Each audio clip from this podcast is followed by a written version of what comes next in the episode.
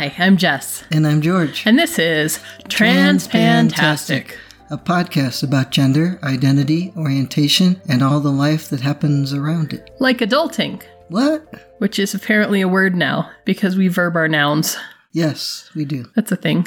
Mm-hmm. And it's a thing we got to get these kids ready for, even though some days we don't quite feel like adults ourselves. Yes. Still. I sometimes worry, and by sometimes I mean more than once a day, that our children are not going to be functional enough. I think that's an understandable worry. There are a lot of adults who are not f- functionally adulting. Yes. And ours are challenged in some different ways that might make it harder for them to be functional in their adulting or to even achieve anything approximating adulting. So, mm-hmm. Yes. I think it's understandable that you're concerned, but you talked to me about that the other day. I did. And I said that we needed to do with number two and three like we did with number one and just give give them the skills of adulting and enforce the chores and the tasks and the motions. Yes. Of adulting. Yes, because they're very resistant, much like he was. And I'm sure many of us are, as teenagers, resistant to reality, practicality, among other necessities. And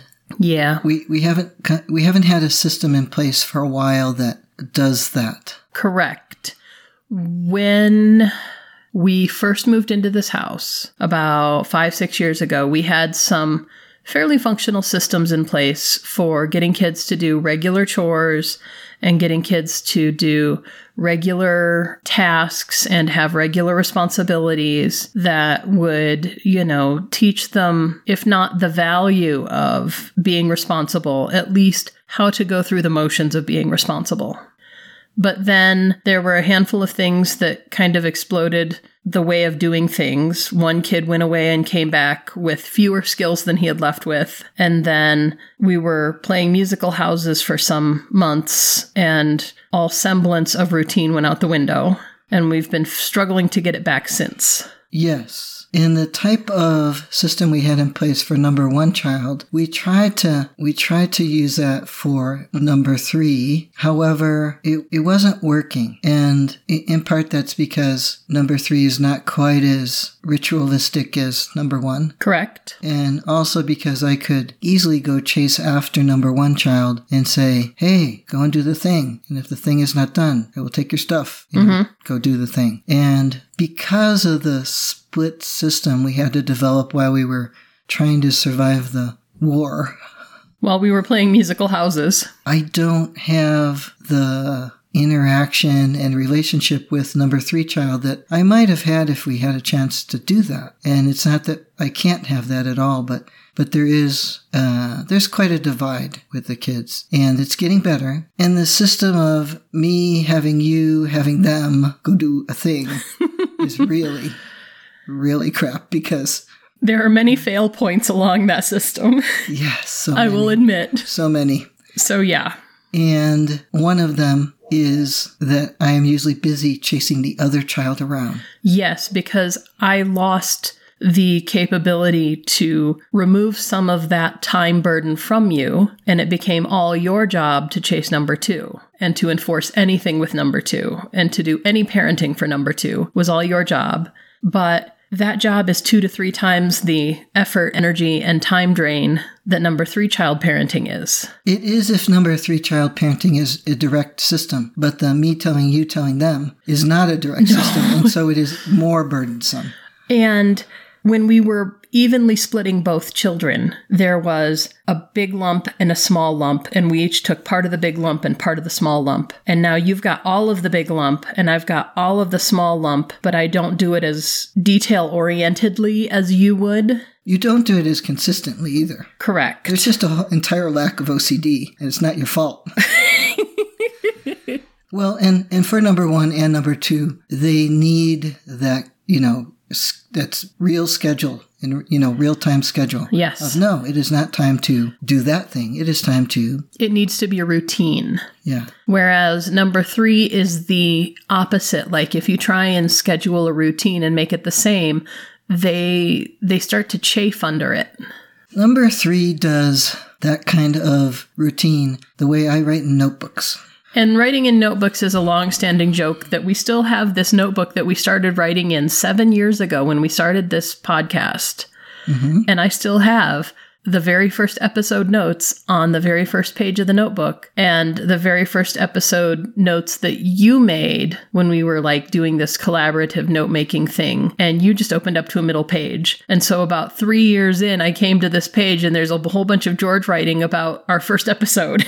Yeah. So in that way, you're, you have a system and mine is more freeform. Yours is much more freeform, except when it comes to the kitchen.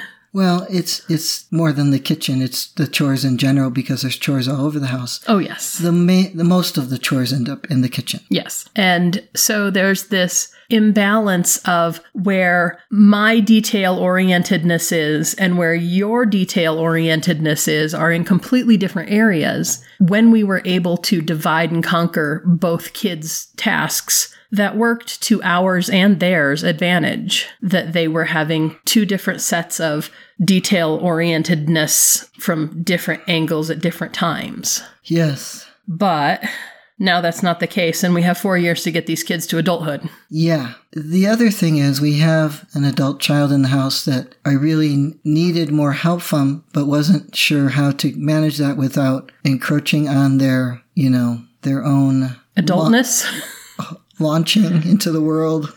Yes. They came home to stay with us. Well, initially they came home because they were sick and we went and got them. And because they needed to escape from a bad partner situation. Yeah, and then they stayed and helped with old people, and then they stayed and helped when I was sick, and uh, then they came and went to places. But this is a thing that they do. As former foster children, they are always looking for the next thing and trying to be ready for the next change. And that has to be hard, mm-hmm. but it also means that they tend to forget about what they need to do where they're already at. Yeah, once they start worrying about being ready for the next thing, I can see that. Yeah. But I, so I was trying to come up with a way to do that. So you came up with a pretty good solution for this situation. Much to my surprise. That involves all three. Yes, and they seem to take it all quite well. Yes. Um, considering we were giving them all responsibilities. What? Yeah. But you made the adult the manager. I did. I made the adult the manager because they want to be helpful, but they also wish that they were already launched. They wish they weren't thirty-something and living with their parents again. Yes. And it's like you said, it's a problem of being a former foster child and taking longer to sort those things out. Especially yes. like you've got some sorted and then you take a vacation from that. Yes. So I knew that they could be helpful, but it, none of this was working because just having kids go do a chore or having chore lists or anything else wasn't working. So now we're going to try having one kid doing uh, the main chore of dishes and the other kid doing the other chores of cleaning the other spaces in the house and the zero child being the manager of the smaller people. So if a thing is not done, they can go get the person in charge of that that week. So we're delegating some of our managing small people responsibility to the adult child. Yes. Who then is aware of the actual tasks that we have delegated to the small people. Yes. Which I think is pretty good and pretty functional. And the thing you were talking to me about the other night, as you were coming up with this solution, was the idea that these kids don't seem to have a sense of urgency or a sense of impending adulthood. The adult child does. Like, they have this sense of, oh my God, I still live with my dad. Mm-hmm. But the other two, the teenagers, are like completely oblivious to the necessity of being genuinely responsible for yourself, your things, and your space. Right. And by the time we had number one child launched over to his dad's house anyway, we knew that I felt okay with that. I knew he knew how to wash dishes, cook an egg, you know. Mm-hmm. I mean, he knew how to do some basic things that, that he could then figure out the rest from there. And so I said, we do need to go through this process, like I said before, of getting them into the habits of responsibility, even if they don't understand the necessity for responsibility, even if they are resistant to the reality of responsibility. It's like brushing their teeth or taking a shower. Just they're just going to need to do that. Right. Right. And, and so at this point, that's, you know, bringing it back to we need to teach them the skills. Right now, they understand, and I mentioned Maslow, Maslow's hierarchy of needs, mm-hmm. that like starts out, it's like a pyramid. You have to have the base before you can move up. And it starts with like basic survival skills. Mm-hmm. And then you have to be able to like get all the way up to self-actualization and like feeling like you're efficacious in, in your own existence is like the pinnacle of it. But right now they don't really, a lot of this is still being handed to them. They, they can't even do the base stuff. They can't. They can't. And you and I were doing the base stuff when we were their age. Oh yeah. We were in control. We were in, in, in charge of the base stuff happening on a daily basis. For our parents and or siblings. That's right. And so it's kind of this disconnect between how we were raised, acknowledging that that was completely and totally dysfunctional, but it also made us better people. Mm-hmm. And then seeing how these kids don't have the skills we had, but it's because they are better cared for and they are able to achieve more of the self-actualization piece than we were at that age, because they are having those base level needs already met for them. Right. So because they are about to learn the habits and practice the habit and they don't know things, it's the lack of information, the lack of practice of things. You're going to have number three child calling you when they're in their thirties and saying, "Hey, Mom, how do I adult this thing? How do I make a whatever? How do I do the, how do I make the, how do I achieve the?"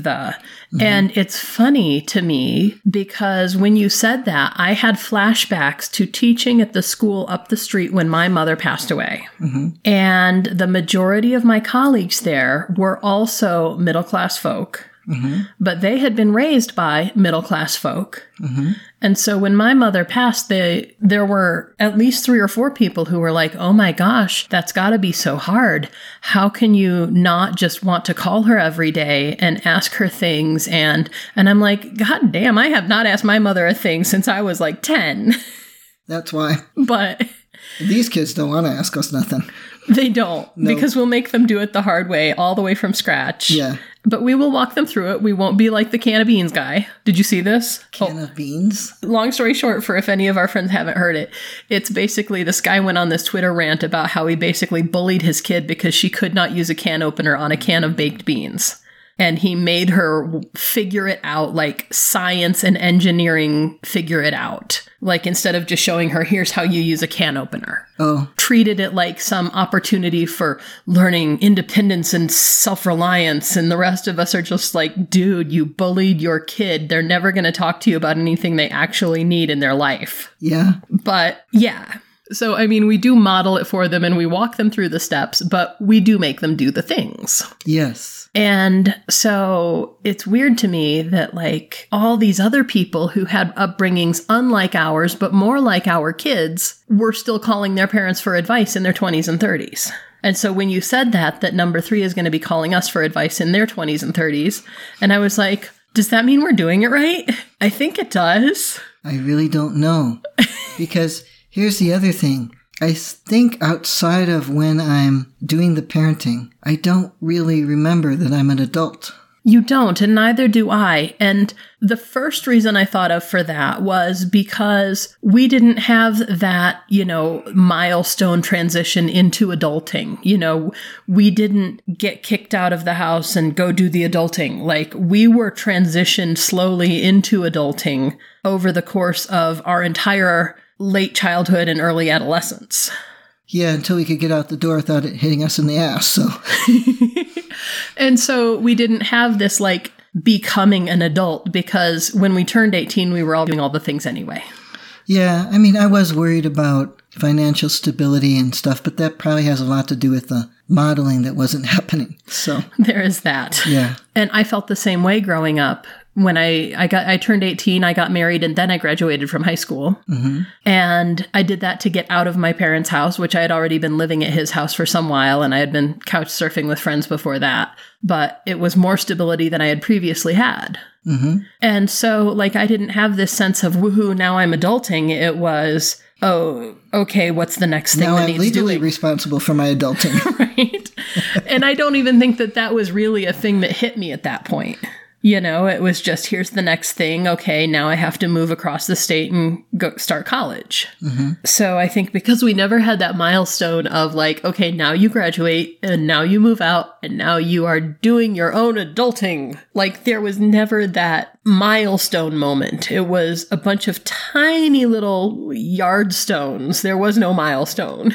Well, there was there were some miles in there, but the stones were not acknowledged. I mean, there you, know, you go. We shouldn't have been, you know, doing all the things at ten or whatever. But I do think that's why I worry about the kids, is they don't have any. Besides, like bitching about us, they don't have any struggles. uh, as far as, you know, staying alive and safe in the world. They can do that at our house. Yes. And it actually, the other day when I was driving home with number three from their dad's house, they were talking about something that their their friend's mom was being overprotective about something. And and I said, well, you know, there there may be some trauma there that, you know, they, they're trying to remedy or trying to avoid. Or, you know, there are some situations that look like your situation at your father's house with the poverty and the, you know, you dress much more mature than a lot of kids your age usually do. And sometimes that's adjacent to trauma. And and number three looks at me and says, I don't think I have any trauma.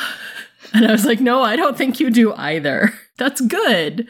That's how it should be. Yes. You should be having itty bitty tiny struggles now, and they will get bigger as you get older, so that when you do have real trauma, you have developed resiliency. But you should not have had any trauma yet.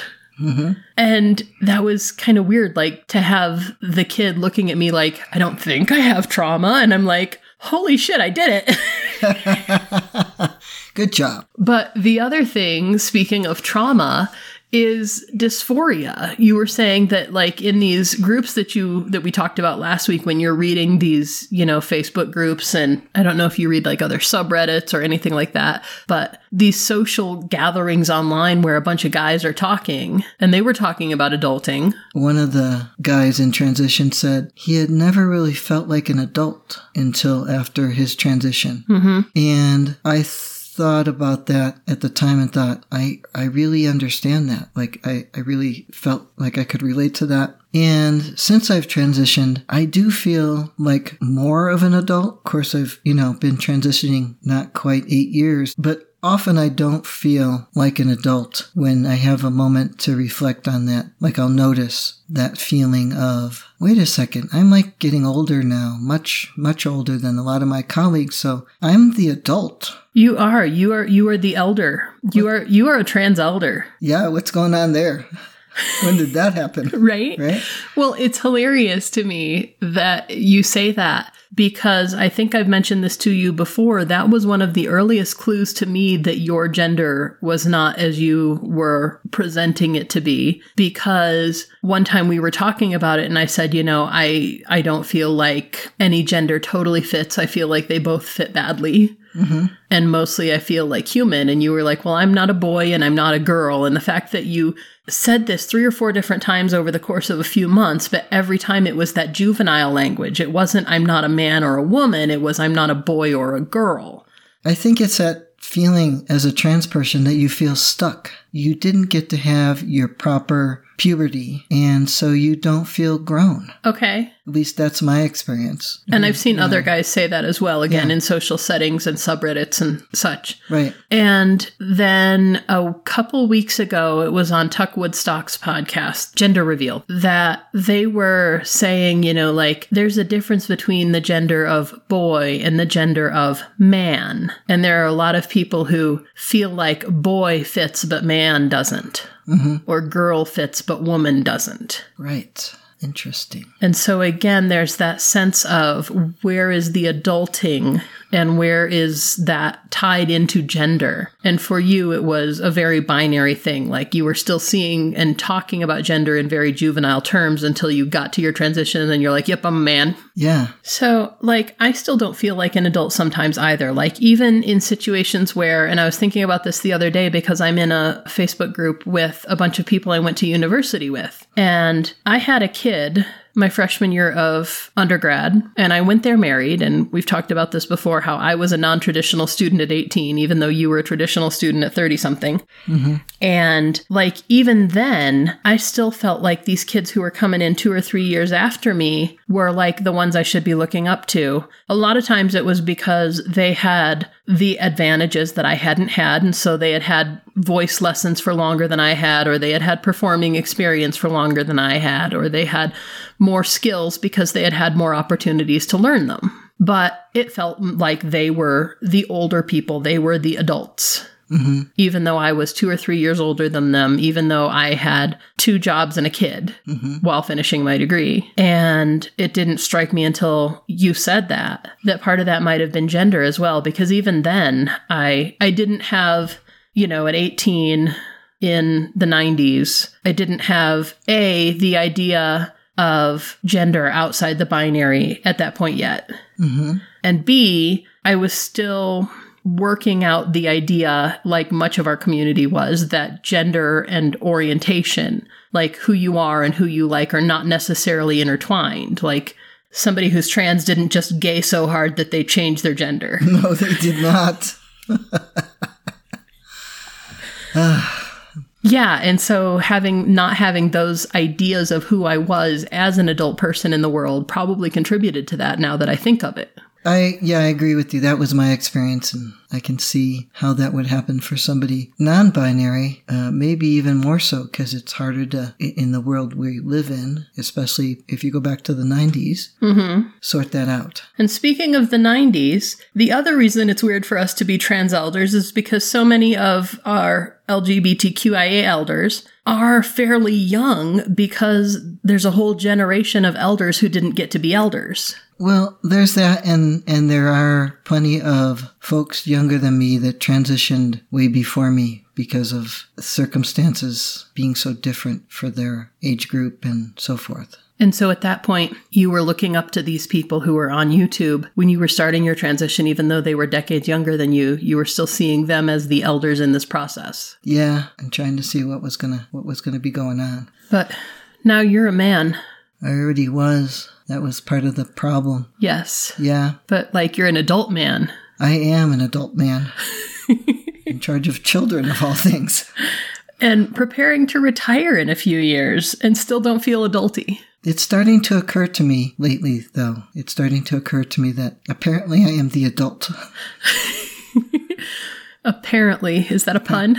A little. So is there anything else about adulting or about gender and its relationship to maturity? To self-efficacious maturity? The only thing that occurs to me, I, I get a glimpse of, and we've talked about before, is watching the boy's friends watch me when they come around. And he did have some kids, because they were all outside. There are some boys that get together and hang out at the park, distanced. And, yeah, yeah. And the boys always watch me. I can tell they're trying to gauge, like, kind of dude is this, and what's going to happen now? Because, you know, the extreme things that could happen with some dude around.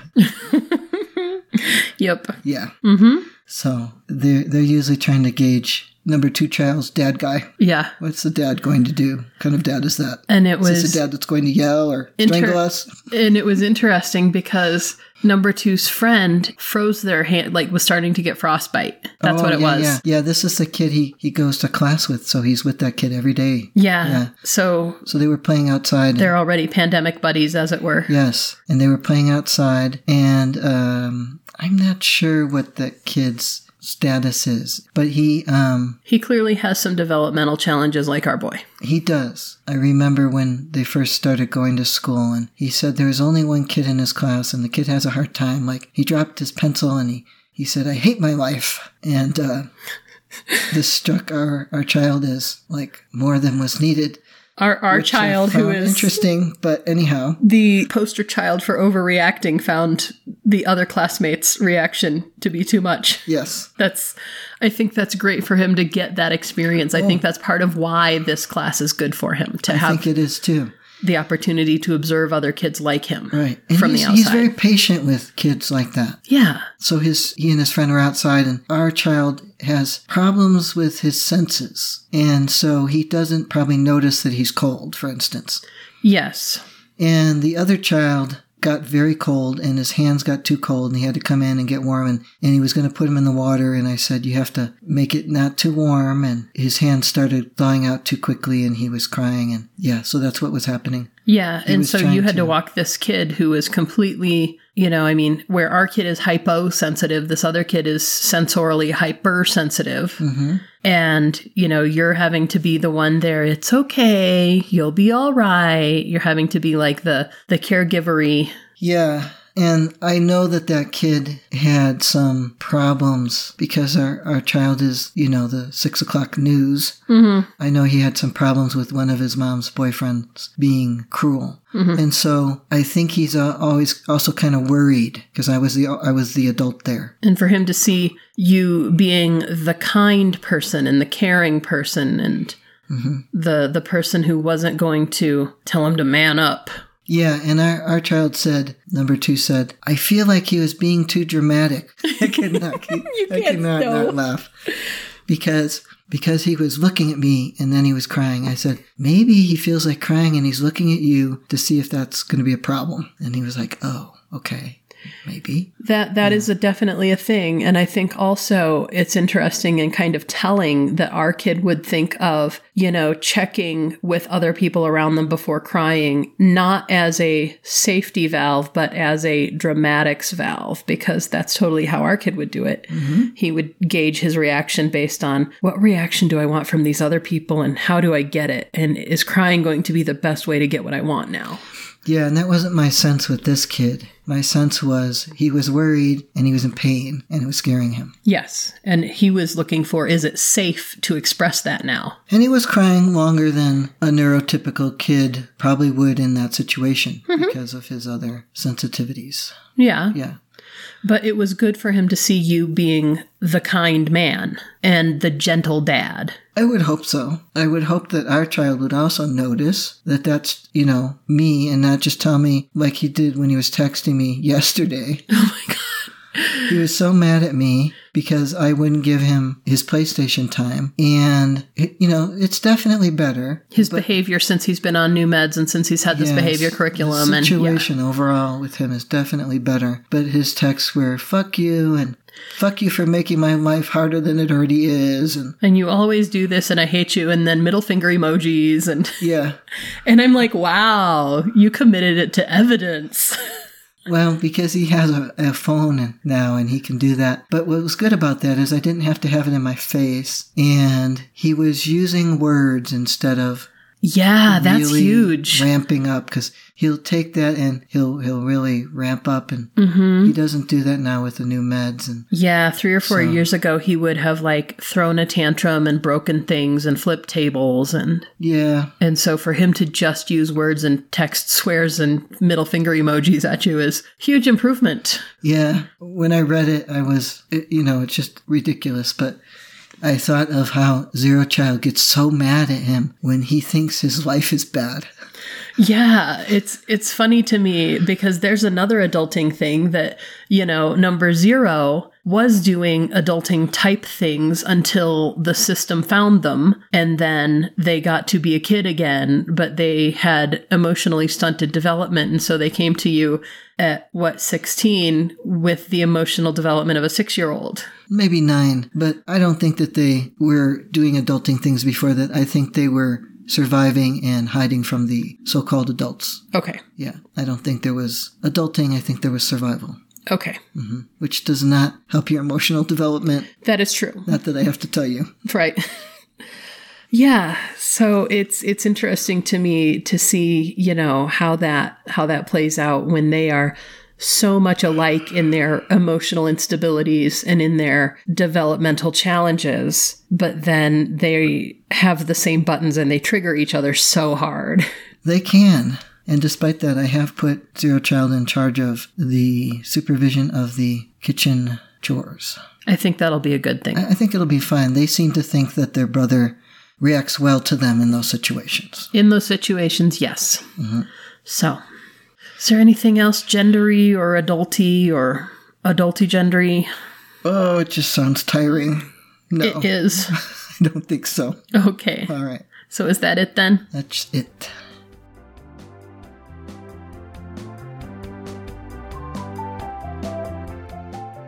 We'd love to hear from you, so let us know what you think or what you want to hear about by emailing us at transfantastic at gmail dot com or by commenting at our website, transfantastic dot net. Don't forget to subscribe in Stitcher, iTunes, or your favorite podcatcher, and leave us reviews and star ratings. Disclaimer time. We are neither your doctor nor your mental health professional. We are here to discuss our own lives, so we take no responsibility for your decisions based on our discussions. If you are considering transition, please seek professional assistance. If you are considering parenting while transitioning, you definitely need professional assistance. All contents are distributed under a Creative Commons no derivative license and may be shared freely in their entirety. Any alteration or less than complete reproduction requires permissions of the hosts. Thanks for listening.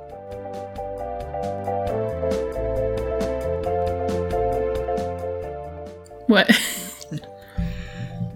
My my gut just made this. Well, I heard it, but I didn't know that that's what you were making the face about. Sorry. Are we ready? As ready as it gets.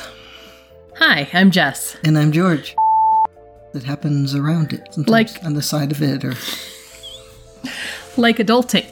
Adult? Oh, wait. Hold Sorry. On. Yeah, it's okay. You've got it. Get yourself situated. It's. It, I'm I'm doing this right now. That's why I was trying to... Because I'm over here and I can't but go you, further that way. But you have the couch turned this way and I'm facing this way. That's why. Should we pull the couch more this way so no, that I it's... Think I, I think I've got it now. Okay. Yeah. So. That's why I was moving around, though. Uh-huh. Mm-hmm. Like adulting. They I'll, I'll let you. I'll let you fix your eyes. Sorry. No, it's okay. Tired. Do you need a washcloth? No. Okay. It'll take too long. Are you sure you don't want a washcloth? That's not a no. It's not a yes either. Let's just try a little bit longer. Should I get your eye wipes? Would that be better? No, the eye wipes are all gone. It's an oh. eye wash now. Oh, okay. That's the thing. So, I mean, we, we help them, we model it for them, but then we do do the make them do that. that I made that decision. No, you didn't. Graduate from high school and then you move out and become the adulter. That doesn't sound good. I know. No, it sure doesn't. You'd st- you move out and start... But your fist in the air like, you know, you're Let doing me start a that superhero, again. superhero commercial. Can it be okay? Yes. Yes, I will. Can we get Rachel Stott to draw us that comic? Oh my god. The adulter. I fucking love you. Okay.